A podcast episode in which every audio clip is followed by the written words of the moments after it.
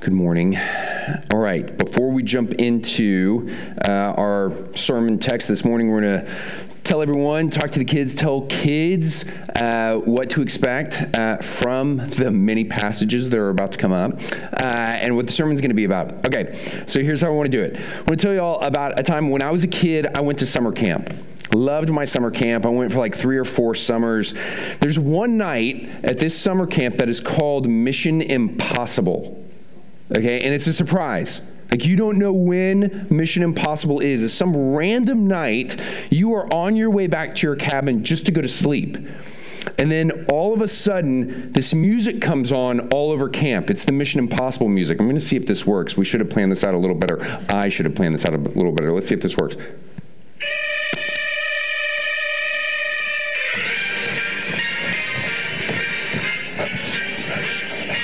Start running. You start running to your cabin because you now have a mission. You have to you have to get your map, you have to go and you have to find all these clues and you have to find your flag and you have to get back to base and you have to do it without any of the camp staff finding you. Or you have to start over, and if you don't finish in time, you don't get your big prize, all this Coke and ice cream, right before you go to bed. So, uh, one year we said, not only are we going to do this thing, we're going to be the first ones to do it, and we're going to win, so we're going to be extra sneaky. That means everybody head to toe put on black. Can't see us. Also, no talking, no walkie talkies, nothing. We will communicate via hand signals, okay? also, no flashlights. So easy to see a flashlight if you're camp staff. They will find us. We're going, we're going super sneaky, and they, they won't even know we're coming. you know, disaster. We couldn't see our map, so we didn't know where we were going. There was a lot of falling. Uh, and things really, really, really went bad when we started to sprint across a dark field. And then all of a sudden, the dark field got really bumpy and squishy. And we heard all this yelling and crying because we had just run over a bunch of girls from a, a girl cabin. Sorry, go, go, go, shh, go, go, go, go. And we, and we anyways, we failed. Uh, we couldn't read our map. We couldn't find all our clues. We couldn't find our flag. We got back. We had lost half our cabin. so we didn't get our Coke and our ice cream. Okay. Who, know, who remembers what book we're in in the book, book of the Bible? Job. So we're in Job. And remember last time what we saw was Job was really, really suffering. He, he is He's lost all his wealth, all his money, his home. Uh, he's super, super sick now. Uh, and he's lost all his people, his servants. And worst of all, he's lost his family. His children have all died. And so we find Job, and he is in a terrible, terrible place, uh, and he's super sad. And it's like what the Bible tells us is it's like he's in the dark. Kids, have y'all ever been stuck like in a dark room and you can't see where you're going, and it's scary? You kind of freak out. That's, that's where Job is. He's like stuck in the dark and he needs light. So, three friends come to cheer him up. What do you think these f- three friends could have said to Job to cheer him up? What do y'all think, kids? Anything, anything come to mind? Colby. this is all part of God's plan. Great. What else? Anything else? What do y'all think? Kids, what would you tell somebody if someone was super sad? Come on. Be happy. Be happy. And why be happy? Be happy because what? You think of any good reasons? How about this? Because what? Because, oh, because of God. Because God what? Be happy. I know you're said be happy because God. Oh my goodness. Because God is with you. I know you're so sad, but God, there's a plan. God is at work. God is with you. God, what could you say? God, the big L word, loves you. And you could say, and hey, I, I'm here with you. I love you. I know you're so sad. I'm so sorry. Yo, that is all great counsel. These three friends that show up to talk to Job, they don't say any of that stuff. They say a bunch of bad stuff like, Job, God is punishing you because you must have done something really, really bad. So stop doing it, and then you'll be happy. They give him terrible, terrible, terrible, terrible, terrible counsel. And what Job really needed to hear was hey, I love you. Hey, God loves you. Hey, God is with you. And remember, God is not going to leave you here. He is going to save you. Like we do believe in a Savior who's coming, because this was before Jesus came, but they knew a Savior was coming. And we know that Jesus has come, and we know we have that gospel that God loves us so much that He sent His Son to live for you and to die for you in order to save you. Kids, the gospel for us, like that message about Jesus saving you, that is light to us. Job, at that point, he needed someone to bring him light. God loves you. When you are in the dark, kids, this is the light that you need too. Someone coming along and saying, I love you, and even more awesome than that, God loves you. And you know that because of Jesus. I don't know what's going on, but I know God loves you because of Jesus. And if you go through this life, kids, last thing I'll say, if you go through this life without the light of that gospel, you're going to be in the dark. Uh, you're not going to uh, know your way around. You're going to fall. You're going to step on other people. And in the end, you'll lose. But if you have Jesus, no matter what happens, you can know that God is at work, that, he's, that He loves you, that He's with you. This is what we're going to see today. We're going to see Job struggling so much, but he is looking for that light to know that God loves him even though he's hurting. So, uh, the book of Job, if everyone remembers, in a word, is about conflict. Satan challenges God that since the fall, so Satan comes to God in that heavenly courtroom, throws up a challenge to God hey, since the fall, mankind, they all belong to me. It's all mine. And God challenges Satan's challenge. have you seen my certain have you seen my servant Job? You think you've won, but look. Look there. My promise of grace is still there.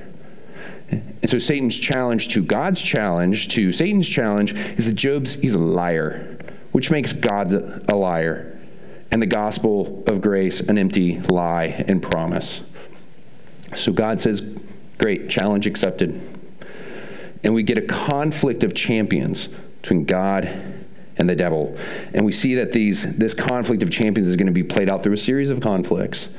And we're still in Job chapter 2. we got 40 more chapters to go. Uh, and everything is going according to plan. Okay? Just wanted you to know. Today we're going to cover chapters 2 to 27 uh, at, with some selections. Some selections. Uh, but we said if you can get the prologue, you can get everything that follows. It's really true. So, uh, what you should do is go home and read these chapters over the next week in their entirety. You're going to see that these selections really do serve to capture the same empty tune of these comforters and Job's descent into despair in what he does. All right, so let us begin in Job chapter 2. Oh, please stand for the reading of God's word. It won't be that long. I'm going to read quickly, but clearly. Now, when Job's three friends heard of all this evil that had come upon him, they came each from his own place Eliphaz the Temanite, Bildad the Shuhite, and Zophar the Naamathite. They made an appointment together to come to show him sympathy and comfort him. And when they saw him from a distance, they did not recognize him. They raised their voices and wept. They tore their robes, sprinkled dust on their heads toward heaven, and they sat with him on the ground seven days and seven nights. And no one spoke a word to him, for they saw that his suffering was very great. After this, Job opened his mouth and cursed the day of his birth. And Job said, Let the day perish on which I was born, and the night that said, A man is conceived. Why is light given to a man whose way is hidden, whom God has hedged in? Just stop there for a little note. We are now in poetry, starting in chapter 3. Then Eliphaz, continuing on, there's more poetry. Then Eliphaz the Temanite answered and said, If one ventures a word with you, will you be impatient? Yet who can keep from speaking? But now it has come to you, and you are impatient. It touches you, and you are dismayed. Remember who that was innocent ever perished or where were the upright cut off? As I have seen those who plow iniquity and sow trouble reap the same. By the breath of God they perish, and by the blast of his anger they are consumed. Behold, blessed is the one whom God reproves. Therefore, despise not the discipline of the Almighty. And then later, Job answered and said, Am I the sea or a sea monster? That you've set a guard over me? What is man that you make so much of him and that you set your heart on him? If I sin, what do I do to you, you watcher of mankind? Why have you made me your mark? Why have I become a burden to you?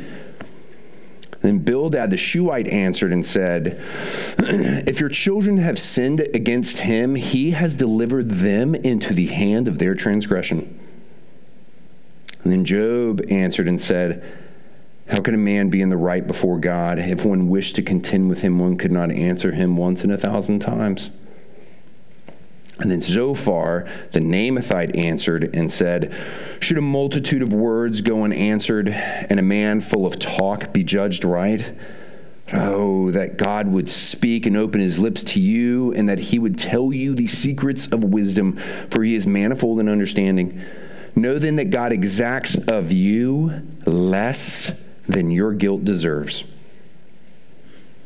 Then Job answered and said, No doubt, you, you are the people, and wisdom will die with you. And though he slay me, I will hope in him. Yet I will argue my ways to his face. Oh, that you would hide me in Sheol, that you would conceal me until your wrath be past, that you would appoint me a set time and remember me. If a man dies, shall he live again? All the days of my service I would wait till my renewal should come. For I know that my Redeemer lives, and at the last he will stand upon the earth. The word of the Lord. Please be seated. So uh, we're gonna we're gonna make sense of that because there's Job talking to them and he's talking to God and there's back and forth. Uh, here we are. Satan has attacked and Job has lost his wealth. He's lost his health. He's lost his people, his servants. Worst of all, his family. His children have all died and his wife has abandoned him. And yet Job remains faithful in all of it. And a few months go by. And here's where we pick up these allies have heard what's happened and they've come to comfort Job. But they're not they're just not prepared for what they find. This is so bad his friends they don't recognize Job because he's so disfigured by the disease at this point. He's, he's been driven so low. This man who is the greatest man of the East is driven to this disfigured, wretched person on, on the brink of death uh, on a dunghill, the trash heap of the city. So they're so stunned that no one says anything for a week. They mean well, but it is heartbreaking that it's Job himself who has to break the week long, awkward silence with crazed crying rather than any word of comfort from one of these friends. So now the craziness starts in chapter three, and, and we couldn't lay that out for you kind of the way it's it's really laid out just because of space. Uh, but uh, in chapter three, where the craziness begins, we move from prose to poetry. So Alfred Lord Tennyson, the most famous English poet of the 19th century Victorian era, he said the book of Job is, quote, the greatest poem of ancient or modern times. So God inspires not only the words of Scripture, but He also inspires the form, the, the literary genre of Scripture, which begs the question why does God choose the genre of poetry to talk about something as big and as difficult as conflict between good and evil? And then the suffering that ensues because of it. J.I. Packer, old uh, theologian, said that uh, poems are always a personal take on something, communicating not just from head to head, but heart to heart. So prepare your heart.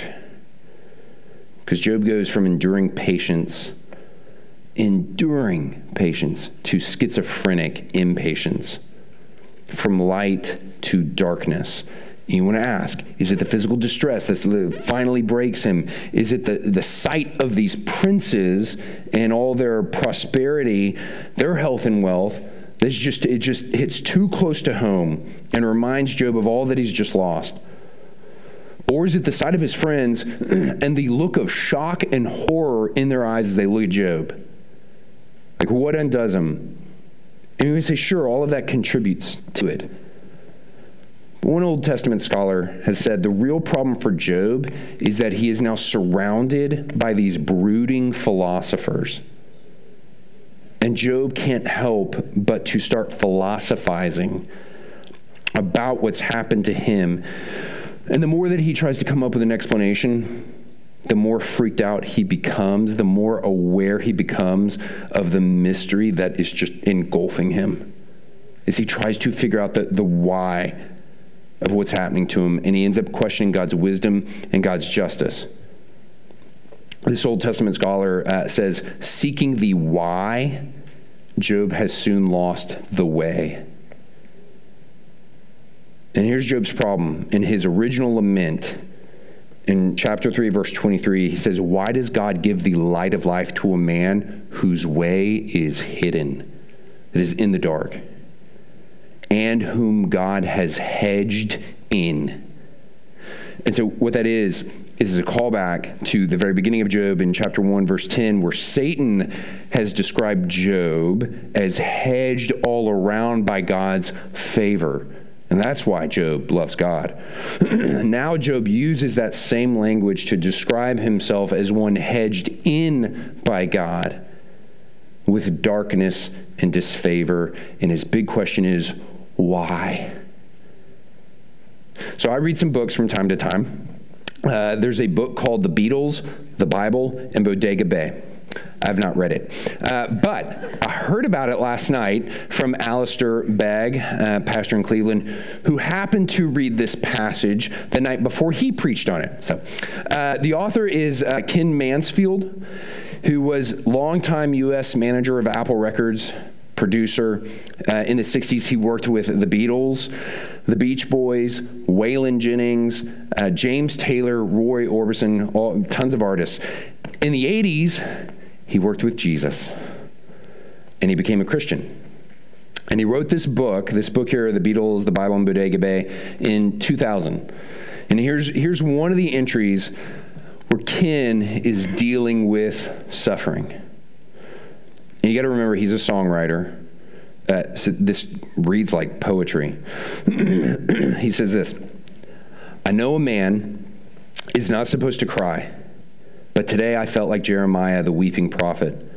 I wept in the wind as I walked before the waves, wondering why Matt died.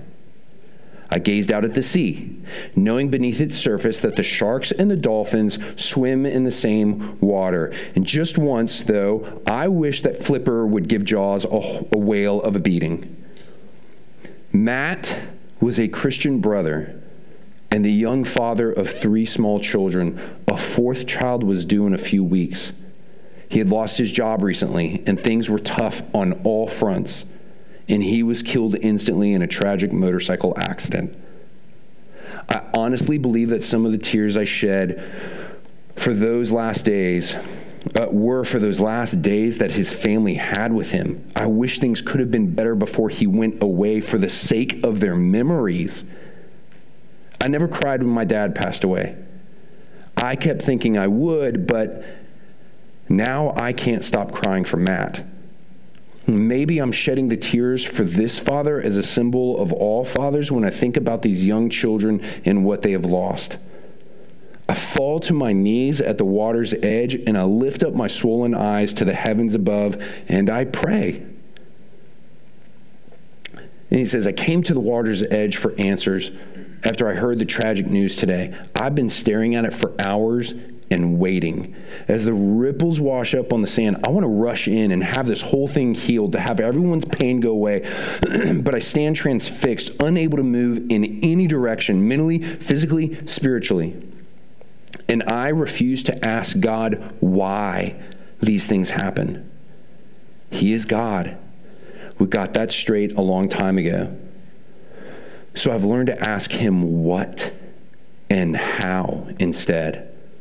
What am I to learn from this experience? What can I do that would be in line with His wishes and purposes? How can I bear a godly witness in a situation like this, especially when all the unbelievers have a field day as we crazy Christians try to explain this one away? How can I minister to those in need? How can I glorify God in this and in every situation in my life? The, th- the three comforters that come to Job, they should have come with the what and the how Job is going to hold on to God in this. And they don't. They look at Job's suffering without a single word of comfort for an entire week.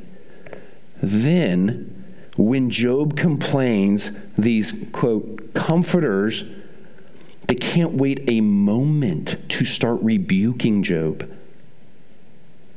So Eliphaz goes first. He begins. The others follow from beginning to end that extreme suffering follows extreme wickedness. That's how the universe works. Righteousness inevitably brings blessing, wickedness inevitably brings cursing that uh, there is a direct they they go over and over there is a direct ratio between sin and suffering. And they know this they say over and over and over again based on human observation based on their speculation. That's their authority. There couldn't be any other reason for suffering. Bildad, the guy who's up next, says the same thing, and he even goes after Job's deceased children in chapter 8, verse 4, God has delivered your kids over to the power of their sin. Sorry, they got what they deserve. This is shockingly heartless, and at the same time, it is a totally consistent application of their worldview. Zophar, third comforter, he one ups the other two. Says, Job, listen, let me go a step further to say that our direct ratio of sin to suffering is actually being too kind to you. The truth is, you actually deserve worse from God in this life for whatever it is you've done. And there's a lot of debate, a lot of debate as to whether uh, these comforters are right or wrong. Because to some, it sounds like they say a lot of right things, like, hey, God is infinitely holy. Yeah, true. Good. Okay. Uh, then they say, and man is punished for sin and he's rewarded for righteousness.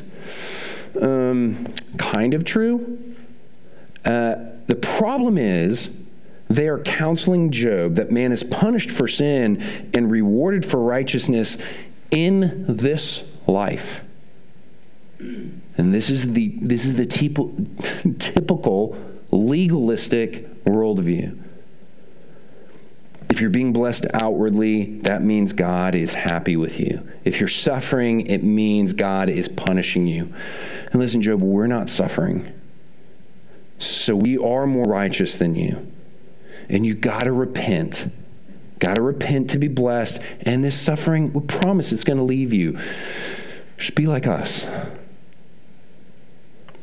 Uh, New Testament commentator says the, these are the Pharisees of the Old Testament before there were Pharisees. They had God figured out. And what they focused on is this life, and this life is the arena for receiving God's blessings or God's curses to know if God is pleased with you or if he is not pleased with you. So, this is what the Pharisees taught in Israel. This is the false teaching of the Pharisees that Jesus was constantly exposing as false. And Job responds to them, You guys, you guys are such hypocrites. And you don't know what you think you know. And I am totally unimpressed with all of your babbling. So riddle me this. I, a righteous man, have lost everything, and I have been reduced to less than nothing, and now I'm being mocked like a joke by my friends and my wife.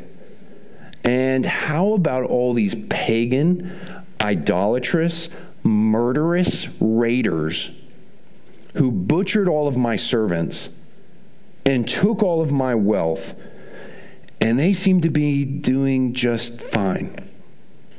no doubt sacrificing some of my cattle to their false gods. How does that line up with your wisdom? Go. And they can't. And in the end, they're silent. And this is a really, really, really, really important response from Job that he rejects their wisdom and comfort because he is not taken in by their religious charade. So this is not so much what this is about, but we do learn something uh, about how not to counsel here. Don't do what they did. Would be a simple way to put it. Like it has a contrast you can go to 1 Kings 19. You can read about Elijah, like the prophet of God. And here Elijah cracks. He thinks his whole ministry, everything he's done for God, everything he's done for Israel has just totally failed. And so he goes into deep, deep depression. And so God sends the angel of the Lord to comfort Elijah. And what happens? The angel of the Lord comes he lets Elijah sleep. And then he wakes him up because he's cooked him a meal and says, You need to get up and eat. Come on, get up and eat. And then he lets Elijah go back to sleep and he watches over him. He cooks him another meal. He says, You need to get, come on, wake up. You need to get up. You're not ready for the journey yet. You need to eat some more. Okay, let's go. Okay, that's the comfort of the angel of the Lord. And then God shows up to say some words to Elijah, uh, who's in a similar place to Job. And what he reminds Elijah, he reminds him of God's awesomeness and of his love and of his grace, and that he is with Elijah. He's never going to leave him. So, what we are seeing here is conflict in Job is not done. Like the battle of champions, it goes on. Satan is not done. Satan himself, he does not appear again in the book of Job, but he is at work. Satan is using these comforters as his, these are his, like, like Job's wife, these are his unwitting accomplices. Because these friends, what they do is they end up endorsing Satan's view of Job that Job is a hypocrite. They think they're defending God. The horrible irony and tragedy is they have become Satan's advocates and they conclude that the one God Himself says, This is my servant, they conclude actually in their judgment he belongs to Satan and he really needs to repent. Here's the this is this is why this is so scary. Satan has attacked and wrecked Job's wealth, his servants, his family. He's gone after Job's health None of that has worked to wreck Job's faith in God's love and God's grace. But now, here, through the harmful words of these comforters, Satan is finally making success. Like that, that is, that's horrifying. And yes, we could we can say that. Well, wait. Now Job is at his lowest state here. This is the straw that broke the camel's back. Okay, yeah. And it's just as accurate to say that the most horrific suffering the devil himself could think of at the beginning, none of that worked. What does work? Bad counsel.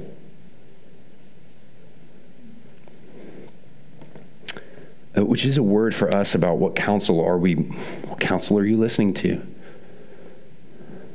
And as much as Job resists, there is a descent in Job where the patience of Job becomes the impatience of Job as he wrestles to understand the why in all of this.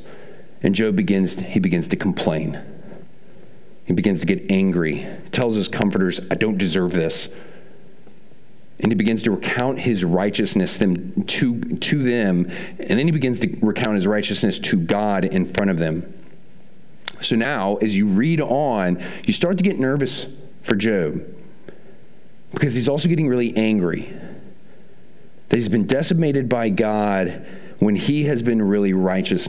So Job then begins to demand an audience with God. And this is when you get really, really nervous. He starts demanding an audience with God over and over and over. He, that Job starts to challenge God. And he demands satisfaction. He wants time in the heavenly court to defend himself, and then he wants God to explain and defend himself. And what's scary about this is this is not the first this is not the first time in the book of Job that someone has challenged God. So who Job is starting to sound like is Satan.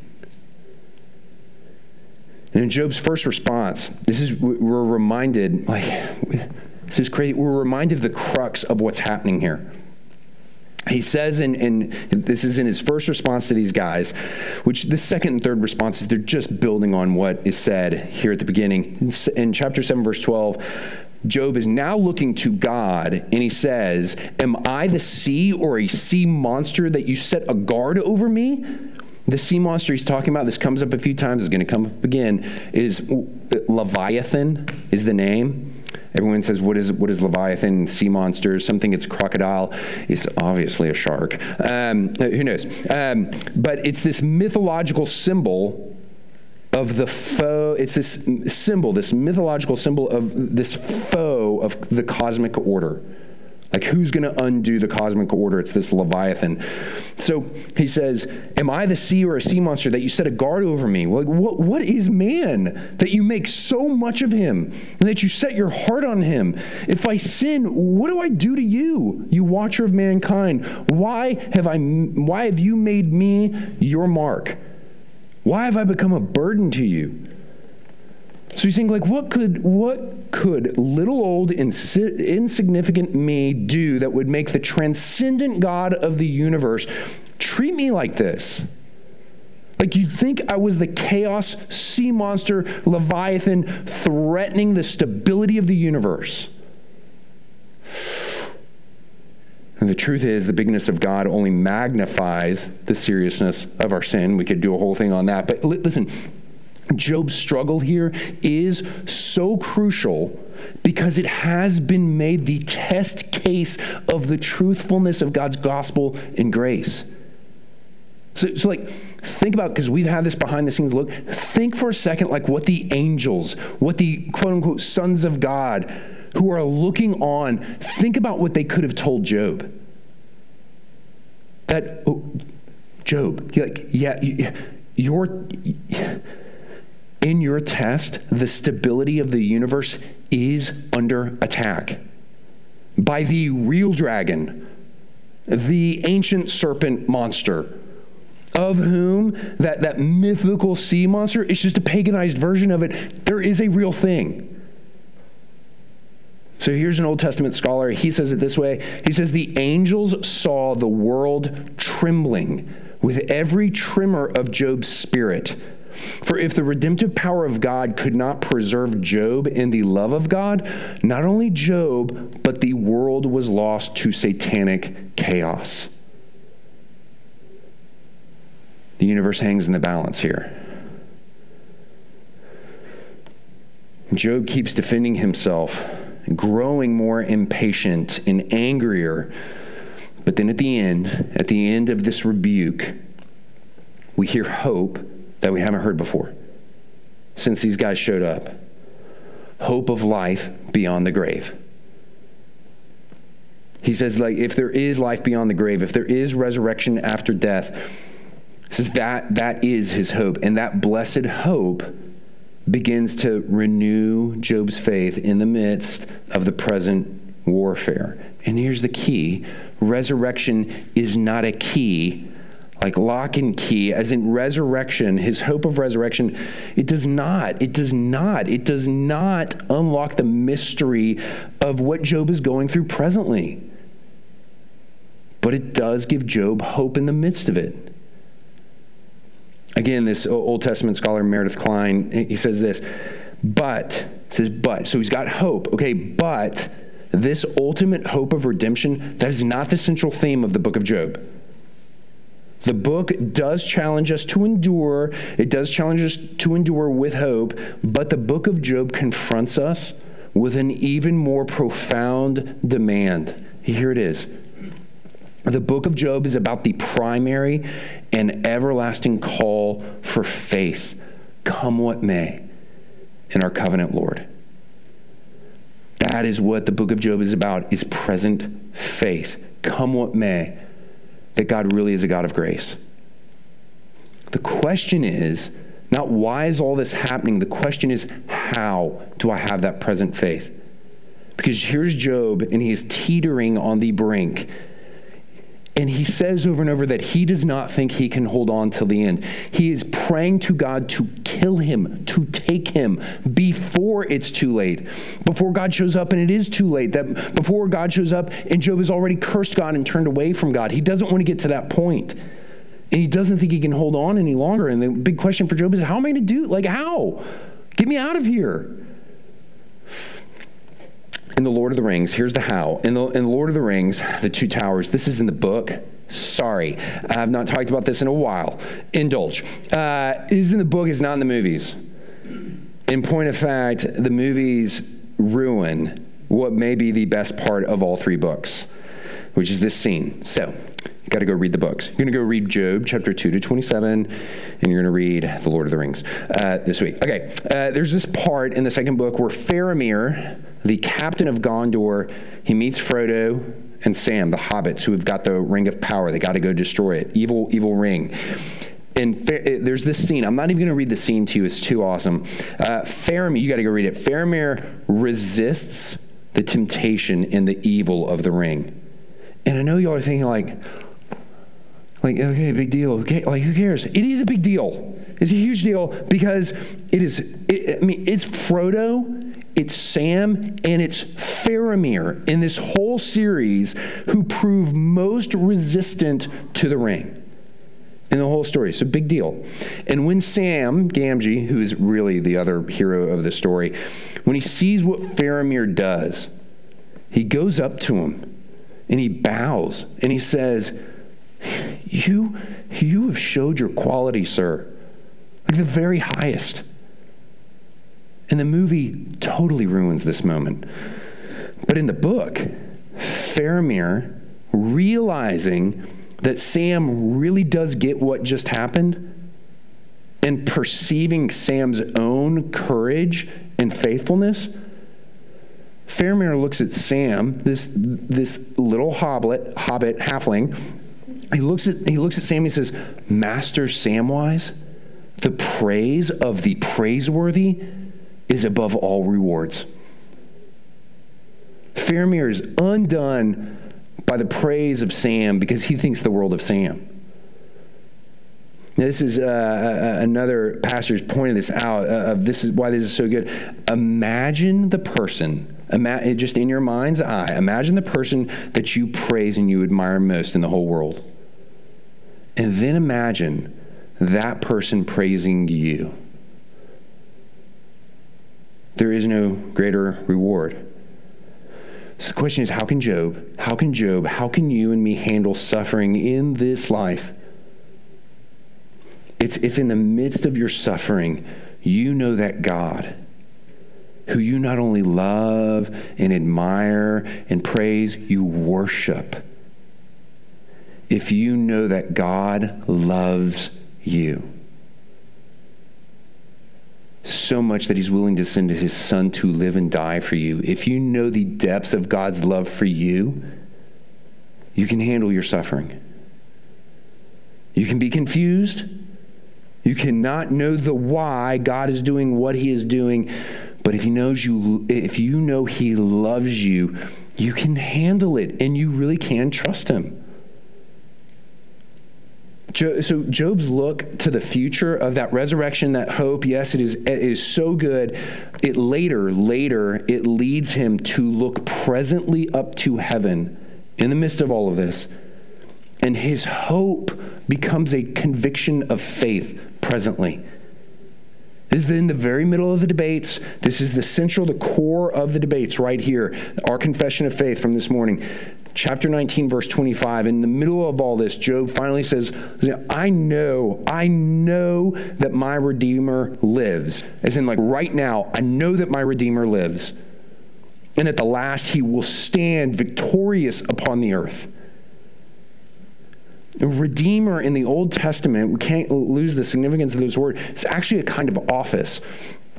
It's the responsibility of the next of kin, my, my kinsman redeemer it's the responsibility of the next of kin in a family who is responsible to restore the fortune, restore the liberty, restore the reputation of his relative when that relative is in need, to come along and right all the wrongs that have been done to that relative, to avenge him if need be. And here's Job, and he knows that all his earthly family, all his all his uh, uh, earthly family, even his friends, they've all disowned him. And yet he is confident in his divine kinsman redeemer. That God is going to own Job, not disown him. That he's going to save him. So his faith in a heavenly, divine vindicator, eh, that's what he's been holding on to. It's now solidified. So Eliphaz, like Eliphaz, uh, he begins his rebuke this way Who has ever perished who is innocent? And Job knows, he remembers from the first proclamation of the gospel of grace right after the fall in Genesis 3:15 that his savior would suffer would suffer, would perish the sting of Satan in the place of his people in order to defeat Satan and save his people.